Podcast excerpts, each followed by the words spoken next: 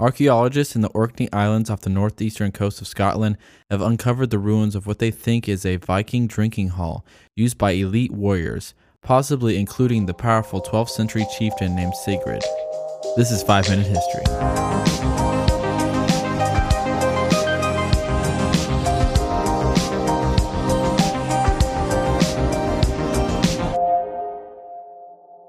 Orkney's link to the Vikings can clearly be seen in local places, names, and architecture, as well as the D N A of the people who live there. According to one genetic study, about twenty-five percent of islanders' D N A can be traced back to Norse settlers who first came to the islands in the late eighth century, at the dawn of the Viking Age.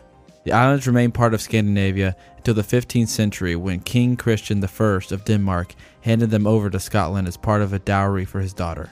After working for years on the Skræl Farmstead site on the island of Rousay, the team of archaeologists and students from the University of the Highlands and Islands unearthed the stone walls of a Viking-era building believed to date between the tenth and twelfth centuries.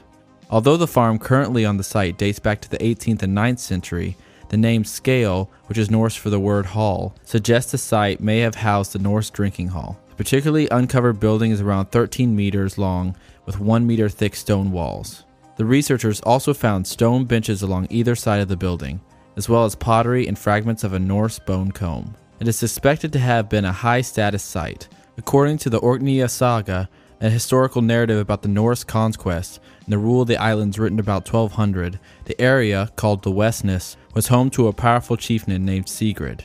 The U H I team had long suspected to find evidence of a Norse settlement beneath the present farm there. Sigrid of Westness, the saga records, was a chieftain during the twelfth century reign of Earl Paul the Second. He was married and had two sons who were also chieftains. As a close friend of Paul's, Sigurd apparently hosted a feast that the Earl attended in Westness just before he was kidnapped in eleven thirty-six. Whatever role in the drinking hall on Rousay may have played in the twelfth century Viking power struggles, archaeologists are excited about the potential revelations they will find among the many piles of waste at the site, which can tell them about historical dietary traditions, agricultural practices, and more.